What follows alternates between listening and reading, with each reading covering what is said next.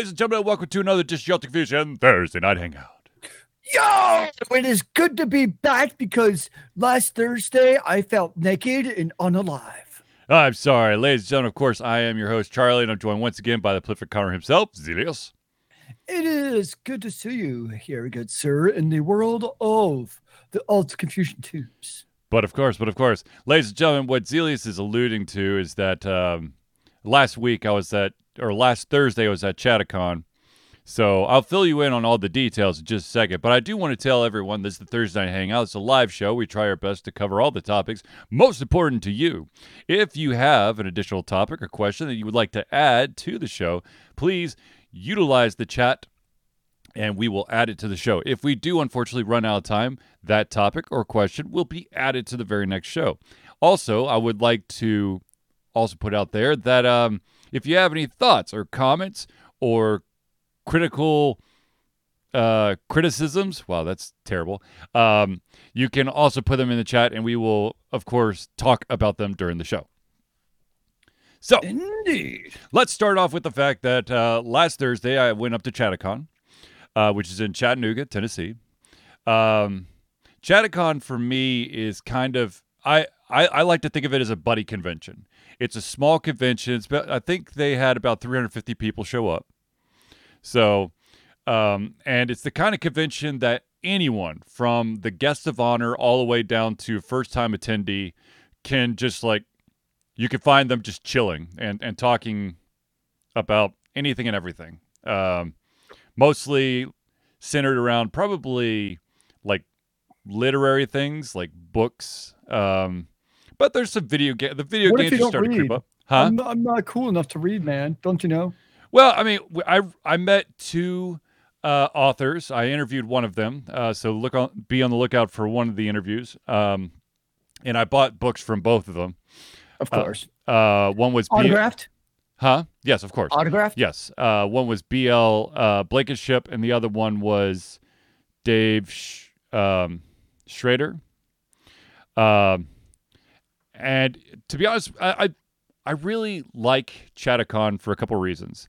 Uh, I like because it's it's a smaller convention. That's kind of what I need after getting severely shell shocked from MomoCon last year. And also, there's I don't know, it's just a fun time. There's not a lot of pressure on anyone. Uh, I ended up doing. Um, I ended up hosting my own panel, uh, video game shit for the good question mark, and then I also uh, was a moderator for two additional panels. Uh, one revolving around um, virtual tabletop, and the other one revolving around PC and consoles, enemies, or uh, yeah, enemies, frenemies, or friends. Um, so, and then of course I I went to quite a few PC Master Race, bro. so okay, so here here's the thing. I, I do want to bring up uh, a couple things, and I, I think, and I brought this up in in uh, the panel about the uh, enemies, frenemies, um or friends. Um, I think for the most part, in the perfect gamer world, console and PC should have or should have some sort of like relationship because cross-platform play is a really nice feature. Um, is it? Yes, it is when done when done correctly. Do you really want to be playing like the same PC and console people in Overwatch? That seems like a terrible idea. Well, look- uh, there's like when you're playing Final Fantasy 11, PC or your console. That's not too bad of a deal, is it? I'd say MMOs are the exception. Look at MMOs, In my- uh, uh, but um, I mean, there's the thing is, I, I think my biggest thing is that I think because the end of like super exclusive games where you, where you have games that are capable or have an online component, I, I would like to see some sort of cross-platform play. Um, another example is um, Warframe. Yeah. Uh, they, I think they finally instituted cross-platform play. The, I, I think I think it is cross-platform. yeah, I th- um, it originally wasn't, but I, I in, in my personal opinion, when I when I think cross-platform for me, what would be intriguing for me is that if your account is accessible across platforms.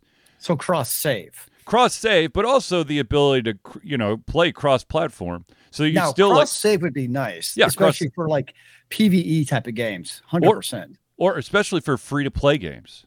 Yeah. Um like I think it's Hogwarts Legacy is already confirmed it's not cross save. Okay. Which to your point though, like it, we know it's coming on the consoles and the PC. Yeah. And I can kind of understand like a PvP type of game. I can understand either way. Like, okay, either way you want to go, there's pros and cons to each. Right. But if you're purely a, a particularly single player game, Mhm. I'm like, come on, bro. Yeah. Like, just make a cross save. Like, I mean, all the Shadows of Mordor games, I'm pretty sure those aren't cross save. Um, so I agree. It would be nice. Um, but a lot of developers obviously don't still want to do it for I don't know if it's a technical limitation where it's you know they're deciding differently for each platform up front. Um, if it's like a strategic choice that they make or like kind of what the reasoning is, but it's still not the norm. If anything, it's online games have it, and even then, it's not across the board. It's kind of random. Well, to be Um, honest with you, I believe for the longest, I don't know if they've finally changed their stance on this, but for the longest time, Sony wants nothing to do with cross-platform. They're like, if you Yep. if you play a game on our system and you want to play online, you play other people on our system. like I would love if Destiny was cross save. Like if Yeah. Destiny 2, if I could pull up my um you know what? Actually, no, Destiny 2 is cross save. It's what I'm getting mixed up is you have to buy it multiple times. Right. That's what I'm thinking of. Now, now I'm Um, totally okay with that. If if if that's what Yeah. it takes, like if if I need a cut, I don't. If if it's something that I have to pay for up front, um, and then I have you know, and then I want to play it on a different platform, and I I I'm totally okay with buying it again as long as I don't lose my progress across. Yeah, so Destiny 2 is cross save, and that was Okay. nice because I was able to take my old player from PC when it first came out and jump onto the um, PS5. So I thought that was pretty cool. So, and that also incentivizes, I would think, players because I think the opposite would be true. If I played it on the PC and I had this character I invested all these hours into, and I see it comes out on PlayStation 5, Mhm. if I know I have to restart basically that character from scratch, I think it severely limits the chance that I'm going to now pick that up on a different console. So I that's kind of would be my argument for it is I'm more likely to play on multiple platforms versus no platforms. Right. Well, I mean, if if it's a game that requires um, like a substantial amount of grind, that would that would definitely stop me from, you know, restarting on another platform if I have Yeah. to start from the beginning. And that's where I think like the MMO like Final Fantasy 14 does so well is it is cross save slash platform slash all that stuff. So, you know, if you want to spend all the money on expansions, you can play on PC and PS5. Um, it's funny because every year I feel like there's like a rumor it's going to come to the Xbox, and I don't think it's ever coming to the Xbox. Yeah, That'd be cool. I mean, it should. Why not? Um, and I think a lot of, I personally think the whole like, you know, PC versus console from gamers, it's more of a meme than anybody actually means it. Yeah. Um, I mean, yes, you have the one percent of elitists for either way. Like you're always gonna have the stupid asshat who real really means PC master race, man. I think the overwhelming majority of gamers are just like, dude, enjoy it however you can. It really doesn't matter. I think also that because basically most consoles and PCs are basic at the same level now, you know, so um and also the architectures become very very similar for like hardware and stuff. I would Um, agree, but we still have exclusives. Those seem to still be well, I would say they're more timed exclusives than exclusive exclusives. I think it you're you get unless you're a first I mean a true first party studio, which there's not a lot of those left. Um then it's usually like, yeah, we'll put this out on the PlayStation for five months, and then the Xbox is coming, or the Switch is coming, or the PC is coming. I think I it seems like it's more console and then PC. Yeah. Like the God of Wars aren't on Xbox, but they're on PC. Um, the Final Fantasies are on PlayStation 5 and then they eventually come to PCs. So it seems like we, it seems like what's happened is it's more of a trend of console first and then eventually matriculate to the P if it's a console exclusive. Right. And then eventually make it to the PC. So I think it's probably more from Sony's side. Yeah. At this point. Um yeah. Because Xbox, at least for now, has to play nice. If they want to get their whole merger thing. But God only knows what where we're gonna where that's going to go at this point. Because I've heard that um, the European Union is actually thinking about striking it down. So should be fun. The funny thing to me is Sony is so against it, which I can understand why. Mhm.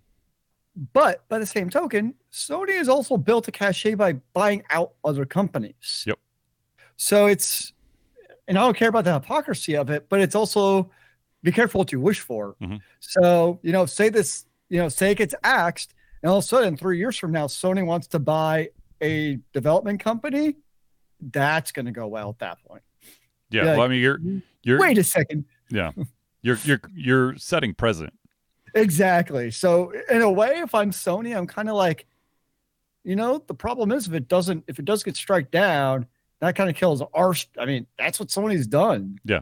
Over the last number of years, so that'd be kind of interesting to see um, how it goes. Yeah. Yeah. Well, um, we'll see. Now, um, just to touch on the the the other panel I moderated on the uh, the virtual tabletop thing. Oh yeah. Uh, you know, as when COVID hit, uh, virtual tabletop software became a hot commodity, so you could continue to play your your campaigns, be it in Pathfinder and Dungeons and Dragons, whatever. And but of course, at the same time, there were a lot of limitations that have been fixed um, since the inception of of things like uh, Roll Twenty and um, Foundry are the two popular ones. But I found it interesting that there's a, a problem that is that is presented its ugly head, and that's the fact that um, Hasbro, which owns Wizards of the Coast, which owns Dungeons and Dragons, is basically trying to put you know uh, homebrews down violently. I was gonna say you picked a very interesting time to have that panel. Yes. Well, that actually came up a lot because uh, uh, Wizards of the Coast is creating their own type of uh, uh, virtual tabletop thing, so that you you have D to if that's Beyond, I think is what Yeah. it's called.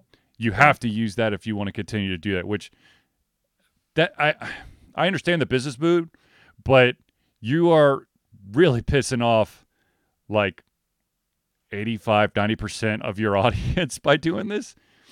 I think the problem, I think what it, it, I've heard a lot of commentary about the whole OGL, Open Mhm. Gaming License, the new like one point whatever it is, and Yep. the overwhelming consensus seems to be, yes, Hasbro is right. There's more money right now to be made, but the problem that they're missing is tabletop gamers are pretty hardcore Yep. meaning they will go to where they want to with their product. Um, and so, you know, if a GM is put, you know, a lot of GMs put decades into creating their own homebrews for D and D, but they're so into it where if all of a sudden there's these like weird moral ambiguity obligations, they will go to Pathfinder or something else. Yep. By and large, and I think that's the point that you know the bean counters. It's not like Madden, right? Like Madden, people just continue to buy Madden every year, and you know I know we mock it all the time in the show, but the reality is it works. It, works because it's it's got exclusivity. Yeah, it like it shouldn't, but it does. But the problem with that I think the Hasbro execs are missing is it's such a different market than your normal market Yep. of the people who play tabletop games.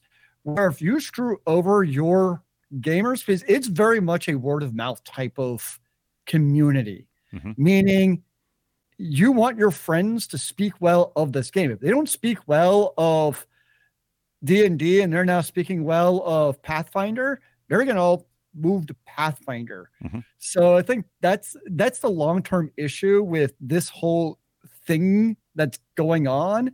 Is it's a cult? It's a more of a culture than it is just a product. Right. And if you kill that culture, your DMs in game. I mean, we've already seen like every year I go Dragon Con. I feel like I see more and more Pathfinder tables. I mean, D&D is obviously still the king, but it's not like there aren't other options in the marketplace. Right. exactly. And other company and like the C or the um company I can't remember the name who behind Pathfinder is already committed to basically a irrevocable open gaming license for Yep. their product. Yep. So it can and 'cause that's the other big issue with this whole OGL is they're basically trying to revoke the previous license that's all done under. Um and there was that there was actually a comment, I think it was on Ars Technica, Mhm. take with a grain of salt, but supposedly a um Wizards of the Coast slash Hasbro employee posted anonymously, obviously, of course. that like most situations, the company sees the negative feedback, so they pull it back. But there's been comments made by the execs where they're literally just waiting for the fur to die down. Of course. Um, and once it does, and it, they're not the first and they won't be the last company to do this. And once it dies down, they'll try again, or they'll chip away slowly, chip away slowly, and chip away slowly. Um, and I think that's where most people are at. Like once they've let the genie out of the bottle, Mhm. it's gonna happen. It might not be today, it might be 10 years from now, but it's gonna happen. And the big problem is, is the online community because so many people play virtual tabletop games, whatever gaming system they're using. So many people have moved permanently to the online gaming community versus just in person. Right.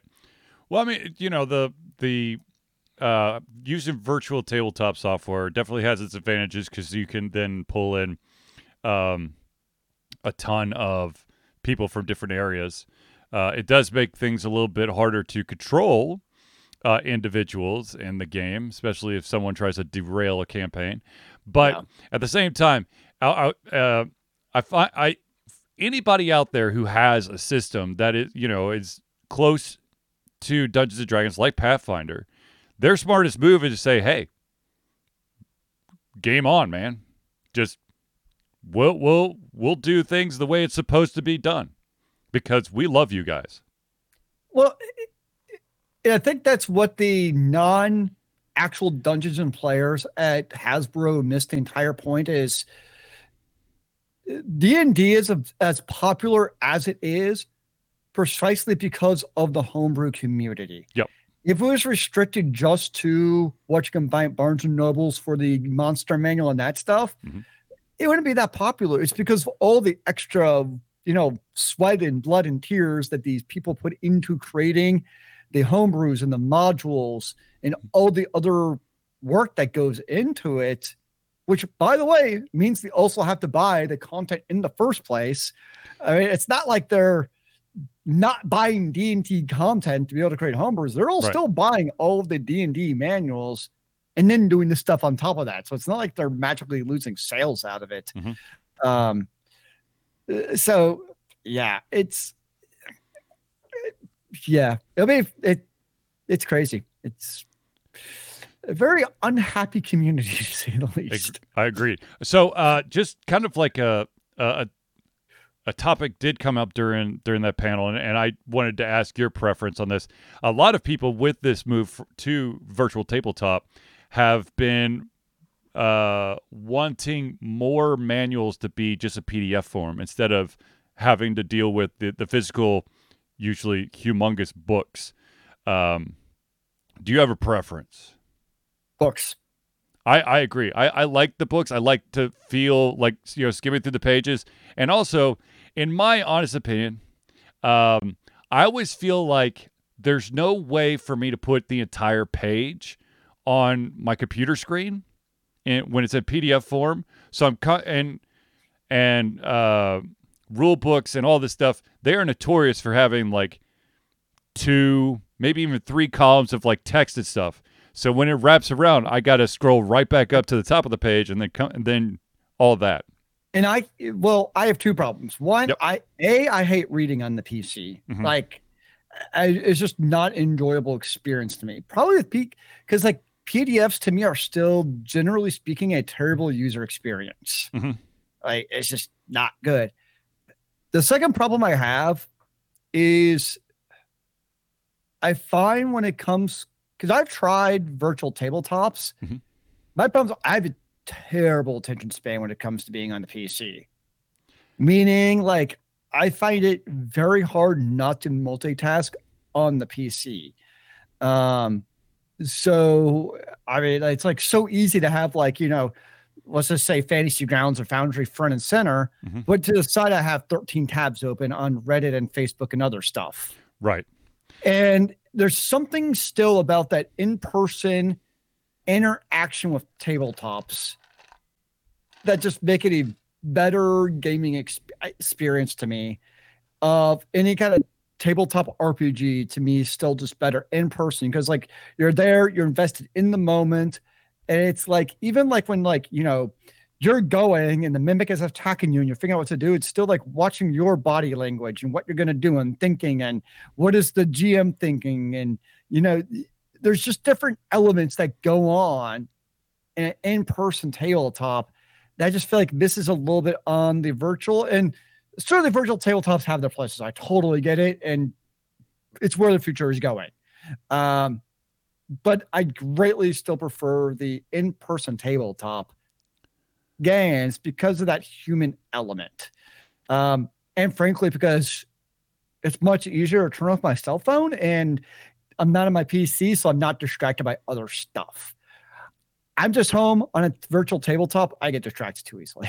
I, I, I totally agree. I think it's it's the same for me. It's the same thing as trying to do a, a virtual convention. I get so easily distracted that even if I have like the best attention to attend this panel or that panel, I could just lose track of time. And next thing I know, that panel's already gone. Whereas if I'm in person, I that's it. I, I'm not I'm not trying to multitask. I, I, don't have a bunch of other distractions around me. When I'm at the convention, it's the convention. Uh, where and with the same thing as the tabletop, I I'm right in the same boat as you, Zelius. When if I'm doing a virtual tabletop, I'm and because I have at least an extra monitor there, there's shit that's definitely non-game related happening on the other monitor you know, I, I, could be reading emails. I could be, you know, browsing uh, Facebook or uh, Polygon or Kotaku or trying to update Alter Confusion or rendering a video. And so I, I can't focus solely on the, the that game experience. Now, a cool thing that I found out um, about, uh, I think it's Roll Twenty, is they hmm. have something called dynamic lighting, which allows for your your characters can only see so many squares away and hmm. so you, as the DM, you can set stuff up uh, and like, you know, you can set up where enemies are going to be and all that stuff prior to the session so that you can do like the ambush special attacks and you don't have to all of a sudden remember, oh shit, that square was supposed to have somebody, but you've already gone through the entire room, so I missed my opportunity to ambush you. Interesting. All right, so I have a question for you yep. related to mostly virtual tabletops. Mm-hmm. What are your thoughts on free versus paying somebody to DM a game for you? So the reason I've asked is mm-hmm. like when I first when I, I've played some virtual tabletops and I was looking for groups, there's a lot of debate over you know DM like advertising basically of DMs, some free and then some you know, you pay that DM to do it for you. Um, I just thought it was a really interesting idea. Like, oh, I mean, I get it because they're putting in a lot of time and effort and work, and a lot of them, you know, they're doing the research.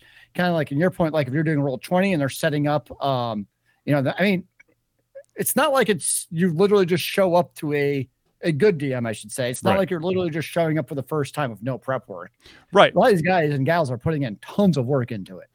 Yeah, I, I I think totally I can understand um, paying for uh, a DM uh, when it comes to virtual tabletop simply because there is a lot of stuff you got to do behind the scenes. Like you may need to, depending on the system that you have, you may need to add uh, additional lines of code in order to do spe- uh, specific things. You may have to um, uh, upload the the spells that are going to be available for the game, the the the creatures and all their statistics, the the maps you have to put all in and, and set them all up. So there is a lot of stuff. If you are not truly comp- uh, computer literate and no one on your if you're the supposed to be the DM and you don't have and you're not computer literate, I, I don't know if you want a, a DM t- you you want to pay for a DM to you know run it for you, but you may want to pay someone to make sure that everything that you that's needed to run a campaign successfully is in place. Hmm. Which is I think which one of the guys in the panel actually uh, he he actually pays for someone to help set set up everything. Uh, just just like the groundwork. Well, once it's in there, uh, he can like you know edit the maps or whatever. But but all the different modules about the the types of spells, the type of items, the, you know, all that stuff because you're starting with a blank canvas and then you're having to import all of the all the pieces of the game that you don't even think about uh, when you're playing in person. So, yeah. I think I might have lost Zelius. Either that or he is staring me down in a spooky way. And if that's the case, good on you, sir. Good on you. Anywho, so while we wait for Zelius to come back, I hope Zelius comes back. Yep, and he's gone. And there is Zelius back. There we go. Because the one other um, reason people had was then you get commitment out of your players. Right. Because what a lot of DMs were finding is if it was free, like let's just call it free to play, Yep. is people weren't as committed to coming. So they put in, I'm just making up numbers. Yep. Five hours of work into a session, and only two out of your four players would show up. Yep. So that was kind of that was like one of the other arguments. I was like, okay, I can actually understand that because that'd be frustrating. Um, where you put all this work in and all of a sudden, you know, your gamers aren't showing up would probably kind of tick me off. Uh, yes, yes, it definitely would for me. Um, but then again, when I was running uh, games, it was a complete homebrew system, and I Mm. needed people. Well, actually, that's not technically true because way back in the day, I actually set up some chat rooms and ran some Crystals of Prion through chat rooms. Oh, nice. That was back in the the Stormloader days. Oh, store. I'm, I'm pretty sure I still have like screenshots of that somewhere. It's it's archived. I've I've found it a couple times. That's awesome. Yeah. Oh, Stormloader. The good old days of our free websites. Yep. Yep. Um, so uh, I do want to. Uh, I'm sure that the the individuals who were who uh, bought bought into the system are fully aware. But for those who weren't, uh, ladies and gentlemen, it is now 100% official. The Stadia is dead. No, I just got mine last night. I guess on the next Chrome update, they'll remove the Stadia option off of my uh, my window or my my taskbar. Though I never actually used the Stadia.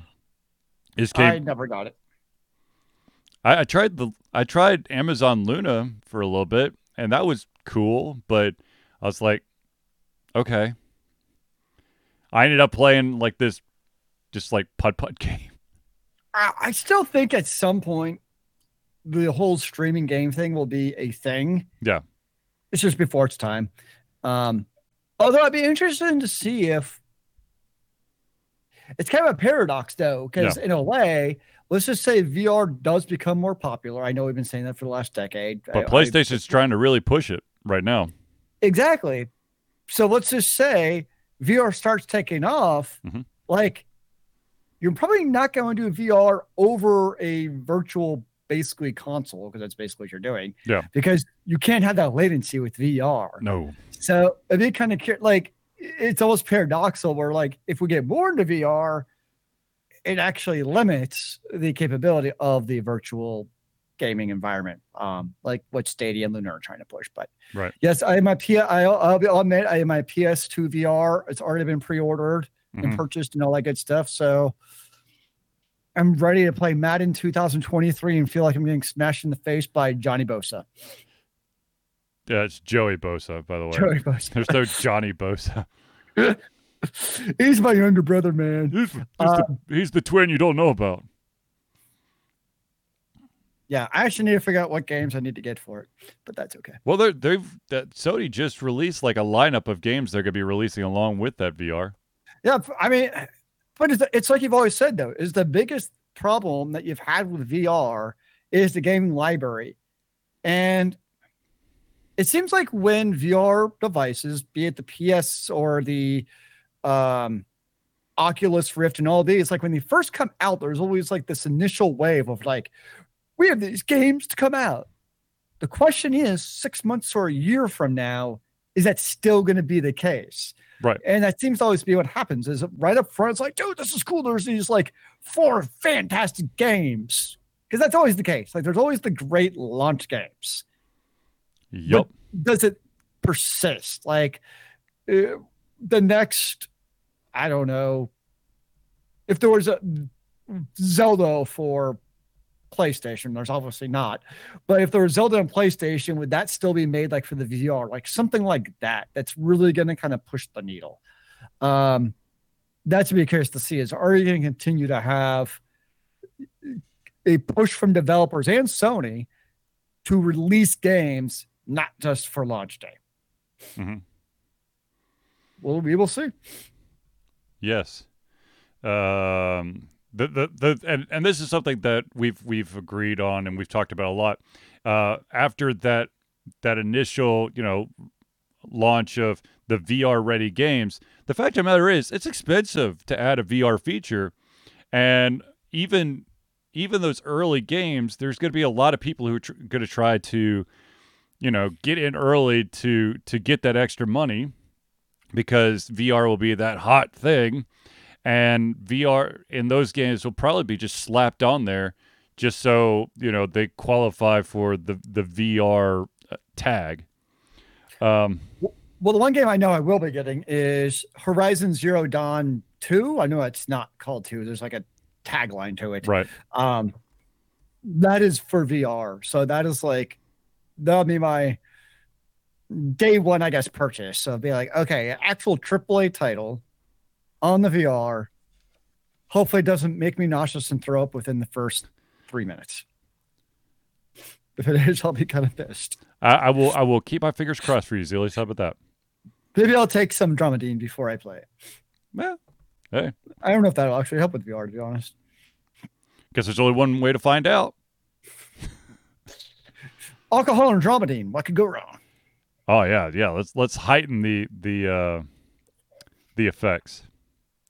It would open my eye capillaries for more awesomeness. Or would it cause a paradoxical effect and now you've got the worst case of vertigo known to man? Oh dear. Like literally, if you tilt to me as I one side, you fall to the ground. oh no! Oh no, I just fell into my fireplace. That's no good. Yeah. So uh, let's take a quick break to uh, thank the amazing individuals that help Ultra Confusion out. These are the friends of the show. Those, ama- like I said, amazing individuals, amazing individuals that, um, you know, allow Ultra Confusion to be Ultra Confusion with their love and support. So to start it off, let's go with the Indie Cluster. The Indie Cluster is an organization of independent game developers that want to gain exposure by being involved in the community. They collectively journey to popular conferences as a traveling booth to help gain attention for their games. They make partnerships in local communities to bring games to the mainstream mindset. They highlight local, unusual, and rare concepts that challenge the paradigm of the common. They also host events to teach kids and minority, minority groups about game development to hopefully one day enter the industry themselves. For more information, go to indiecluster.com. The next shout out we gotta give is to Noodle Boy Media. Founded in 2015 by Andrew Tran, Noodle Boy Media, previously Whack Kid 47 Media, is your choice for professional photo shoots and panel recordings at conventions. They pride themselves in providing a high level of professionalism, top notch experiences, and quality services. If you want more information and to view their full list of services, check out facebook.com slash noodleboymedia. The next one up is an individual who's actually at my house today to help get some of those aches and pains out of my back, and that, of course, is Hero Chiropractic. Hero Chiropractic is a unique healthcare practice set up by Ryan Moore. The company's focus to elevate a patient's experience of freedom, creative expression, and joy. They believe that everyone can be a hero and has incredible heroic potential inside themselves waiting to be unleashed. Hero Chiropractic focuses on mobile chiropractic care in the greater Atlanta area. They are committed to healing clients by creating a plan of action uniquely suited for each person. They make that plan of action as convenient and affordable as possible, and most importantly, suited to your individual needs. For more information, go to herochiropractic.com. Now I'm going to have to take a quick uh like uh pause because I lost my um, my friends of the show list. So you're gonna have to give me one second because I was just literally reading off of an old copy. So una momentos. I think I know where it is, but Zelius, talk for a second. Do you want me to tell? I know who the next friend of the show is. Do you want me to tell the audience? No, I know who the f- next friend of the show is. It's going to be um, Crosspad Creative, but I don't remember uh, what exactly I'm supposed to say about Crosspad Creative because I can't find my list, and I You're supposed to- apologize. You're supposed to talk about how they created our song because we had a copyright snafu with the evil overlords, and so they stepped in to create a non-copyrighted version of our cover song so that we can grace you with the opening song every show. Aha, I found it. Okay, so the official thing is need a new logo or want to work with on a full branding and content strategy? Or maybe you need music or audio for your content, just like Alter Confusion. Crosspad Creative offers a whole host of solutions for individuals and small businesses. Just email Josh at crosspadcreative at gmail.com and see what he can do for you. By the way, That did sound better than mine. by the way, it, fa- it had fallen off my desk and was basically hiding behind my uh, my tower. So No, what happened. Why did Yeah. you run away? I don't know. All right, ladies and gentlemen, the last one we got to give is to the person who has been the patron the longest. That is Agile Axiom. By day, Axe leads both a development team and a system administration team working with satellites, satellites at NASA's Goddard campus. But while not in meetings and many times during, he is the Agile evangelist, Agile Axe championing the philosophies of Agile and trying to make the world a better place for software developers, testers, system admins, and software projects the world over. Decades of experience in software development and leading Agile teams are brought to bear against evil processes, inefficient work, and bad habits. For more information, go to agileaxiom.com. And by the way, I took my second Agile class, and this time I actually got, I scored 100 on the test. So, Nana boo boo. Are you a white or yellow belt yet? No, I'm not there yet.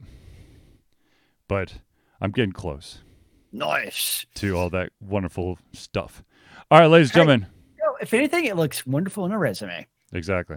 All right, ladies and gentlemen, I do want to. Uh, I know that everyone out there is dying to know how do I become a friend of the show. Well, I'm happy to tell you that Alter Confusion survives on the love and support of fans like you. And so we have a Patreon page. Patreon lets you, the fans, lovers, haters, demigods, interdimensional beings, gods, demons, aliens, werewolves, vampires, mummies, Loch Ness monsters, and supporters, and much more to become active participants in the work we love through a monthly membership. This gives you access to exclusive content, community, and insight into our creative process. In exchange, we gain a bit more freedom to do our best work and the stability we need to build an even stronger creative career. Currently, we have two different tiers. We have the $1 tier, that's $1 a month or $12 a year. And what that will get you is early access to all of playthroughs, as well as the ability to take part in patron only posts. Now, if you're feeling a little bit spicy, what you could do is you could jump up to the $5 a month. That's $5 a month or $60 a year. Not only do you get everything at the $1 tier, but you also gain your name or organization in the the Friends of the Show section of every single Thursday night hangout. So if you want to become a patron of Altered Confusion, go to Patreon. That's P A T R E O N dot com slash altered confusion. All right. I said that I was going to sign up for Extra Life, and I have not, unfortunately, because things have been busy so or crazy. But as soon as I have uh, re-registered for Extra Life, we'll give you that information. Nice. But if you are interested in making your own Extra Life team or become a, a single participant, just go to extra-life.org and you can sign up today. Yes. All right, ladies and gentlemen, let's jump right back into the um, the stories here. Uh, the first one, this just makes my my skin uh, crawl and my stomach want to basically leave my body, and that is Mountain Dew has announced a limited time, thank God, um, a limited time, limited edition Mountain Dew Baja Blast hot sauce. Uh-huh. Yeah. I'm so confused. How's that supposed to actually work? I don't know. Baja Blast is the most disgusting flavor that I've ever come across, and now you're gonna make it hot They want to make it even better. or worse. Baja Blast tastes like medicine. Now it's gonna be spicy medicine. It's gonna be even better medicine. And also, also from the pictures that I've seen, the hot sauce is gonna be colored Baja Blast. I'm so confused. It's like a bluish green. It's like a teal, and you're gonna make it. You're gonna put that on food. Yeah, I, I maybe you're uh, trying to appeal to you know colorblind kids. I don't know, but that stuff looks nasty. Ugh. Maybe it's to like chase down. Maybe, maybe it's like you do it before you drink your cough medicine because it can't be any worse. Like, I here, beg to drink differ. This, Johnny. If you make it down with this, it only gets better. I'd rather. I think that if you want to go that route, just you know, chomp down on a jalapeno and then take your medicine. You know what I actually miss is Papa John's and the jalapenos that you get with the pizzas. I get And them every single Friday. I haven't got at Papa John's pizza in forever, so I don't know if they actually still come with the jalapenos. They do. Oh man, They do because we get it every single Friday in my house. nice. Yeah. Hmm. Indeed. All right, so let's actually get on to a, a more serious topic. Um, this is the time of year where uh, budgets are set and big companies decide that we've we can't afford everybody. So uh, lots of big companies are laying off hundreds, if not thousands, of employees. Which, for those individuals who have been hit with that, I wish you the best of luck in finding a better studio or employer that will actually um, value your contributions to the company. Which uh, you know that happens. It happens every single time. Yeah, it does. It it's never good and it always sucks. Um I feel like a little bit, especially in the market I work for, Mhm. I'm like, I'm glad I already have a job because you have companies like Amazon and Microsoft laying off like tens of thousands of IT people. Yep. I'm like, yeah, like it's tricky because on one hand, it's a good market to be looking if you're an I, the IT employee because pay is good and work remotely and all that stuff. At the same time, you also have these companies laying off all these workers. Mhm. So all of a sudden, all these job applications now have like 200 qualified applica- applicants applying for the same job. Yep. So it's a little bit two edge, and we're pretty much in a recession. Um, so even companies that aren't laying off workers are probably going to be very much not really hiring a whole lot going forward. Um, so not a most bueno time to probably unfortunately be a tech worker um in that regard. Or let's be honest really probably any worker right now kind of sucks. Yeah. because no matter what industry you're going to be into a recession is going to hit you. It really doesn't matter what you do. Um so yeah not fun times for anyone.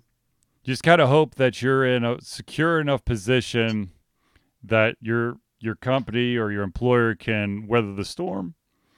Um, Very true. uh, like my current employer, um,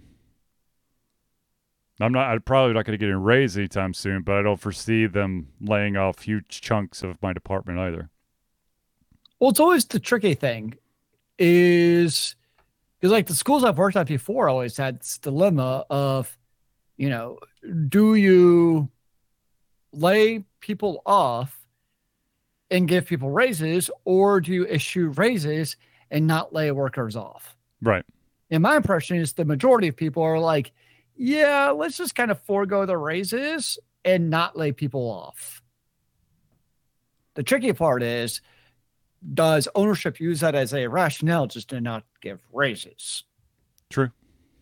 Um, How about ownership take a pay cut so you can pay your employees the correct amount? it's I'm just, tricky. you know, Yeah. There are individuals out there that do so much more work than the higher uppers, but they get paid like a fifth of the higher upper. Seniority rules. Uh, you know, it pays to be on top, right, bro? Exactly. I wish I knew the feeling. Um, okay, so the final the final topic that I have um, is toxicity in games. What a new concept! Developers No, there's no toxicity in games. developers were a, bunch of different developers were recently polled to see to talk about toxicity in online gaming. 85% of the surveys sent out came back saying yes, there is a high level of toxicity. And of those 85%, 70% of those individuals say that that toxicity has spread not only from the, the players, but also to the actual employees of said that develop or work on said games. That's interesting. Now, you know, you would think since since I mean, obviously we've known for quite a while that there is some severe tox- toxic problems with certain games. Um and I just I wish there was an easy solution, but there isn't. The I mean, well, okay. In this case, if it's coming to the employees, there's actually a pretty easy solution. what's that? Don't let them be toxic. If you're a toxic employee, fire them. I mean, I know that's kind of blasé, but at the same time, like it's one thing like we've talked a lot about the gamers in general and what to do about them and mm-hmm. what can you do, but like if I'm your manager and you're being a toxic asshat, then I'm gonna be like, yo, dude, knock it off. This is not the place for that. Like, we're not in some e game where you need to show me your EP. Be a normal human being, or I'll find somebody who will be a normal human being. Like, it's two completely different circumstances. Like, I mean, that's kind of how I feel about like employees being toxic. Is there should be no like to me there should be no room for that. No, I I know, and I think maybe I misspoke here. I meant to say not that seventy percent of the workforce is toxic. I'm just saying that toxicity that that ga- that gamers show each other, seventy percent of the time it extends to the actual developers. Like they go after the actual company. Okay, that makes more sense. Now, now that's not to say there there are not indivi- there are individuals in in game companies that like to wear the god hat and think that they know everything and that everyone else is wrong. And those asshats, I know everything. those No, asshats need to go away, um, or at least keep their opinions to themselves. Um, Go work in the corner. yeah, exactly. Go stand in the corner until you learn your lesson. No, I the the thing is uh you know, Riot Games has probably been the most vocal about trying to figure out a way to to deal with toxicity by creating an a an ever learning AI system. But at the end of the day, I, no company is ever going to do this, but at the end of the day, to truly combat that, you're going to need moderators who literally. But at the same time, how the hell do you? There's millions of gamers that could be flooding through your system. So how do you deal with that? And also, let's say that I'm I'm not saying that you have a bunch of corrupt individuals who are watching over it, but let's say there are some corruptible moderators that you know, on the on the sly, will could be tempted to, you know, act someone who is just a bad player instead of a toxic player because they got an extra, I don't know, two hundred bucks on the side. It is a tough problem to counter. Um, I mean, it, it seems like it would be the perfect test bed for a smart artificial intelligence. Yeah. Um, kind of a way to almost build one. But the problem is, is what we've seen with any kind of AI environment is you're always going to have false positives. Mhm. And how do you deal with those? And the real, I would guess my real question is, are the, are they actually doing anything about the false positives to actually then fix those after the fact? Right. There would have to be a moderation of the AI's decisions. And I think we've seen some platforms like Twitter, Mhm. not Twitter, Twitch, Mhm. do a pretty shit job of that. Yes. Yes. But hell, even YouTube and Facebook. Because, I mean, I can't tell you how many DMCA hits we've had just on Facebook. And they, it doesn't happen on YouTube. It doesn't happen on Twitch, but it's just Facebook. Hmm. And it's usually by the Universal Music Group. And it's usually for some random ass, like, apparently our voices or, or sounds that come out of our mouths cause copyright um, issues. Is it my know. beautiful singing? No, and please don't because I can't afford to buy a new PC. Oh, afraid it might blow out your speakers, your sound card will hear it and just like explode. No, I'm afraid my computer will be like, nope, I'm done. Time for me to implode. You always have the convention PC. But I can't stream on that. I learned that the hard way. Yeah, no. no, that PC goes, uh, no, no, Nice. that's not going to work. The only way for me to stream the, um, the conven- if I wanted to stream something that's on the convention PC, I'd have to use my video capture card and actually Mm. stream it through my desktop, so that none of the streaming um, lifting is actually on that um, console. Though I did have to replace the um, the battery. The The- CMOS battery again. Yep. Well, I actually had to replace it instead of trying to do the trick that usually you'd have to do with with one of the problems with the Alienware Alpha is that from time to time that thing gets like unsynchronized, and so what you have to do is you have to unplug the battery for ten minutes and plug it back in, and then it goes. Then you have to um, hit I think it's like F seven to go into the BIOS uh, menu, and you go through there and fix everything, and then ta-da! But the battery had actually gone bad, so I had to buy a new one. Though they sent it, it's a okay. If if anyone's ever seen the size of the battery, it's tiny. It's like I don't know. It's about the size of a dime, and I got it in like a two by three foot box. I'm like, what the fuck is that? I was like, is there? like you open the box. It's like, there's anything in here? It's an itty bitty little baggie that was stuck in one of the cardboard cardboard folds. Nice. Yes. That's awesome. But anyways, um, yeah, I, I wish there was an easy easy um, solution to toxicity. I wish that people would just you know follow Wil Wheaton's um, philosophy of don't be a dick. But unfortunately, as long as someone's got a computer screen between them and the world, there are going to be individuals who can be complete and utter asshats. And ooh, um, you know, it's just unfortunately the way of things. And Zelius, your your rendering has gone way down. Okay, I saw me and I didn't know if that was just like my Twitch feed or just me. No, no, it's Um, you. Great. Yes. I'm Captain Pixelated. I'm like a character out of Minecraft right now. It's like, well, I just went from PlayStation 4 graphics down to PlayStation 2. Don't worry about it. I got I'm a pointy polygon right now. Yeah.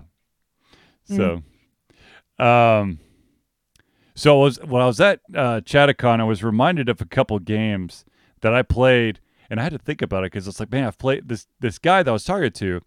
He was saying, "Man, do you remember this game?" I'm like, "Yeah, I do, but where the hell did I play it?" Because I immediately thankfully I've got the Steam app on my phone, and I'm like scrolling through. And I'm like, I don't have that game on Steam. Where the hell did I play it?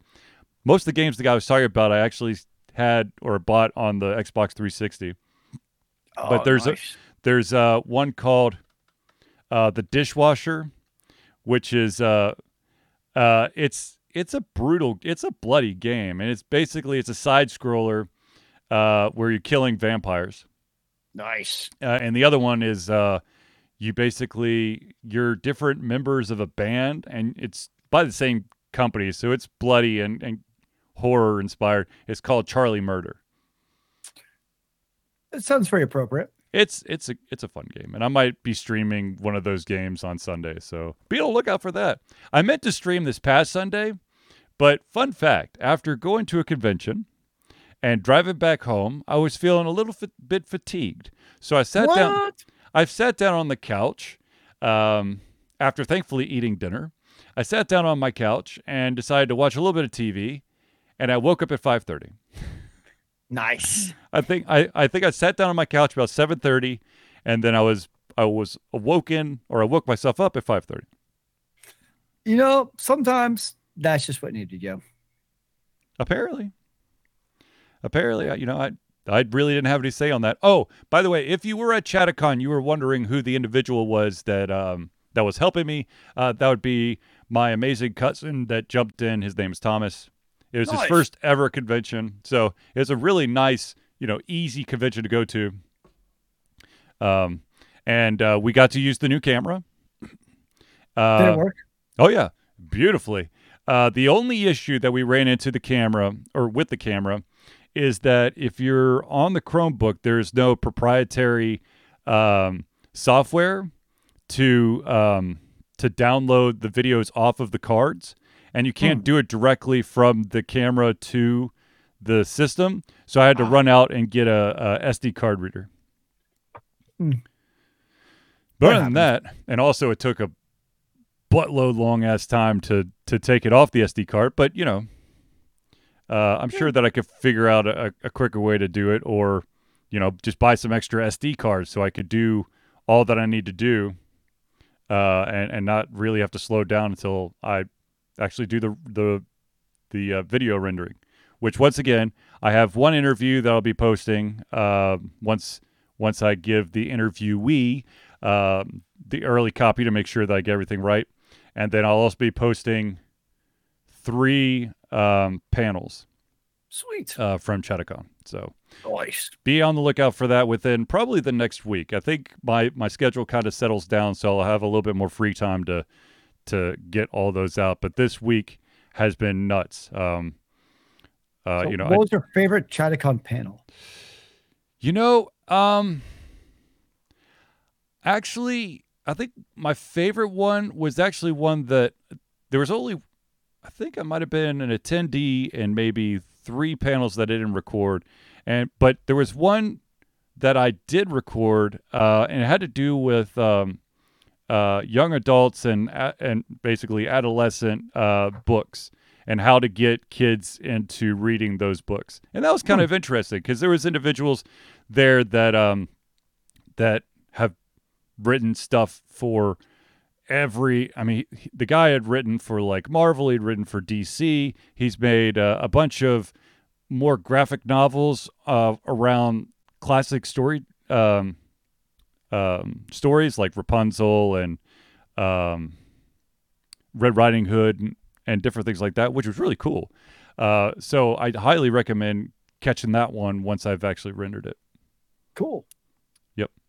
But other than that, I mean, it's just a really fun, laid back convention. Um, it started Friday at three o'clock uh, and went till Sunday at three o'clock. So, whatever that is, my math does not want to work right now, but it's about, I don't know, two days worth. That's 48 hours. Yeah, so 48 hours Yeah. There you go. with small little breaks for everyone to go to sleep. Slave. It's not. I thought it was 48 straight hours. Dear God, no. I've I've seen those type of conventions, and they they are conventions that um, you better have nose plugs because it gets smelly. Ladies and gentlemen, if you ever go to a convention, there's this wonderful thing called deodorant. Use it. You mean just go spray, go drive by, axe spray everyone as you run around at full speed and just sprayed the whole place down? Yeah, no, don't do that. Give a nice little flavorly smell to everyone. Just hand out those. Go go talk to uh, whoever makes the. Um, go go talk to an Old Spice rep. Get a bunch of uh, samples of their deodorant and just start handing them out at conventions. Nice. And then maybe even add a pamphlet on how to apply it, just in case. you never know. But to be, but the uh, just one more thing about Chattacon. One of the most amazing things about Chattacon, this is why I think that this is going to be a convention that I keep coming back to, is that in their closing ceremonies, they're like, "Thank you for everyone coming." Uh, give shout out to the the um, you know the the guest of honor, uh, and also okay, what went well, what didn't, anything and everything, go. And so, oh my God, they're open to feedback. they're they're willing to change the convention to make it better for those who attend. What a concept. I mean, there's I found out that there's a certain convention um, that I am not going to be invited to anytime soon, but I am not the only one. There are several people at Chattacon that are uh, not going not invited to that certain other convention. I actually read a book related to that called um, Radical Candor. Mm-hmm. And it's interesting because it's actually about how to give feedback. Because there's basically like four different quadrants mm-hmm. of giving the feedback, but doing it basically without not being nice about it, yeah. but basically giving it without being a dick. Yeah. And it was it was very interesting our talks about the idea of like giving the feedback or being able to have those conversations with people but being able to do it in such a way where it comes off as basically, you know, positive criticism versus just antagonism. Right. Well, I think it also uh, another. So there is a way of doing it, and there are books about it. Maybe I'll get what you want for Christmas. I know how to do it. It's just, but obviously, on based on the recipients, I don't know because you have a history of this. Okay. Well, uh, it's not the. It's not happened just once. But one of one of those conventions, we ended up being really, really good friends in the end because they figured out that I'm just trying to help make the convention better by giving suggestions. But that was after the fact. I'm just saying. Yeah, okay. So it was after the first two times I went to the convention. Here.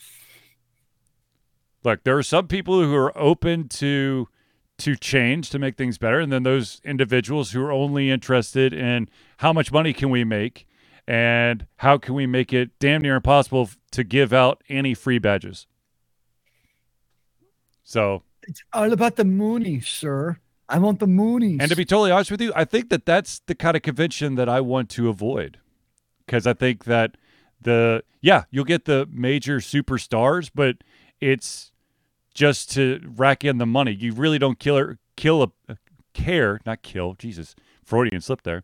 Um, you don't care about the actual attendees. You just want to make sure that not only do you get all your money back, but you get more. There's a certain convention that Zealius named uh, earlier in the podcast uh, that follows that because I actually ran into the co-founder of said convention, and he left simply because it became all about politics and making as much money as possible. Mm. So, you know, there you go. Um, but yeah, I mean, you know, it was fun. Uh, I'll definitely be doing MumbleCon. I still haven't decided about doing a fan table or not. There's going to Chattacon. I did not have a fan table, I could definitely see it, get, it definitely gives me more mobility. But then I can't get the word out to audience members because there was no buttons or or social media cards handed out. You should carry around like a oh, you could get like one of those like waist straps that has like a giant flag sticking up with a big like Ultra Confusion banner coming off your head. Uh, no, thank you. I'm just saying, I've seen them. Oh, I know. I've seen them too, but I, I'm I'm old enough where just put just carrying around the the camera on my back for long amounts of time is going to require me to see a chiropractor. So putting additional uh, wind so resistance. What I'm hearing is you need to bring around some young unpaid labor to carry around these equipment for you. Possibly. I'm just saying. Sounds like an opportune reason for some youngins to go. Hmm. You never know. All right. Um, I think we've basically uh, covered every topic. Unless Zealius, you have any closing thoughts? Um. So, do you actually play any video games this week? Uh, I did not. Um, uh, the the extent of what I did outside the convention was just read. Oh, which reminds me, uh, there is an amazing book series. It's called The Secret Seven. Uh, I highly recommend. I don't remember the author off the top of my head, but I highly recommend it. Uh, if you are a Kindle Unlimited uh, user, you can get the entire series from Kindle Unlimited for free. The Secret Seven by Enid Blyton. I think so. Um, I'll just click on. Chat. I'm going to click on this. Whoops, that would be Zealius's thing. Uh, the Secret Seven are siblings: Peter, no. Janet, Jack, nope. Barbara. Nope, different. Nope. Different not one. Not the same Secret Seven. Hold on, hold on. Oh my secret. How many Secret Sevens are there? Apparently, yeah, because this Secret Seven came out in 1949, so I don't think it's the same one. Nope, it's not that one. It is yeah. about the same number of books, though. So, dang it. Hold on. I'm so confused. How many Secret Sevens are there? Uh, no. There's another one. I swear to God, there's another one. Have I been giving everyone the wrong thing? Oh my God. Seriously? What is going on? I don't understand. Hold on. Hold on. I'm I'm gonna go. I'm gonna go back. Is a lie. I'm gonna go back on Amazon. I'm gonna go to my Kindle, see what I think because I still have Kindle Unlimited. I think you're lying. Shut up, man. How, wait, wait, wait. Where's my? Where the hell is manage content and devices? I swear to God. Um, no, no. Yeah. Okay. The Secret Seven, Joseph Daniel. No, it's Enid Blyton. I'm telling you, I'm reading it right here.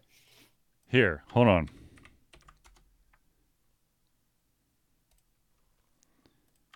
Bam. That one. that is some definite um, copyright infringement of a title. There's oh lord. No. That is that is definitely not the same Secret Seven. I'm just yes, saying. Absolutely. So ignore the first one, ladies and gentlemen. The second one is the one you want. Anyways, uh, and once again, that's Secret Seven by Joseph Daniel, which came out. I don't remember. Uh, let's see here. Um, they, they that entire set uh, came out last year, August 26th. So, I, I highly recommend it. Anyways, all right. So, um, Ladies and gentlemen, I'd like to thank everyone for tuning into the Ultra Confusion Thursday Night Hangout. For myself, Charlie, and Zealius, it's been a pleasure giving everything to come our heads, our mouths, and of course, our hearts. We'll be back next Thursday for another Ultra Confusion Thursday Night Hangout. Remember, kids, keep on gaming in the free world. Amen to that, brother.